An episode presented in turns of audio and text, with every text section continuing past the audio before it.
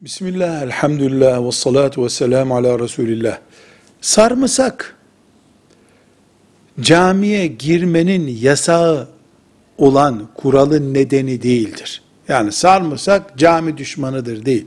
Sarımsak, Allah'ın yarattığı şifalı bir bitki olduğu halde, kokusu vardır. Bu koku, Müslümanın ağzındayken, camiye gelirse, müminleri rencide eder. Yani onun yanındakiler bu kokudan rahatsız olurlar.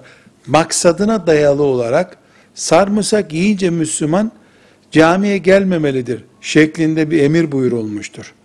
Camiye o zaman beş vakit ağzına sarımsak koyup ben sarımsak yedim diye Müslüman camiden mi uzaklaşacak? Hayır zaten ayda bir defa yılda bir defa böyle bir şey rastlar. Nezaketli davranıp Müslüman mümin kardeşlerini rahatsız etmez.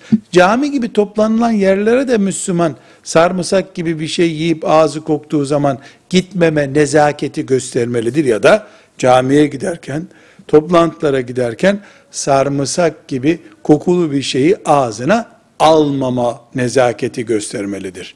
Velhamdülillahi Rabbil Alemin.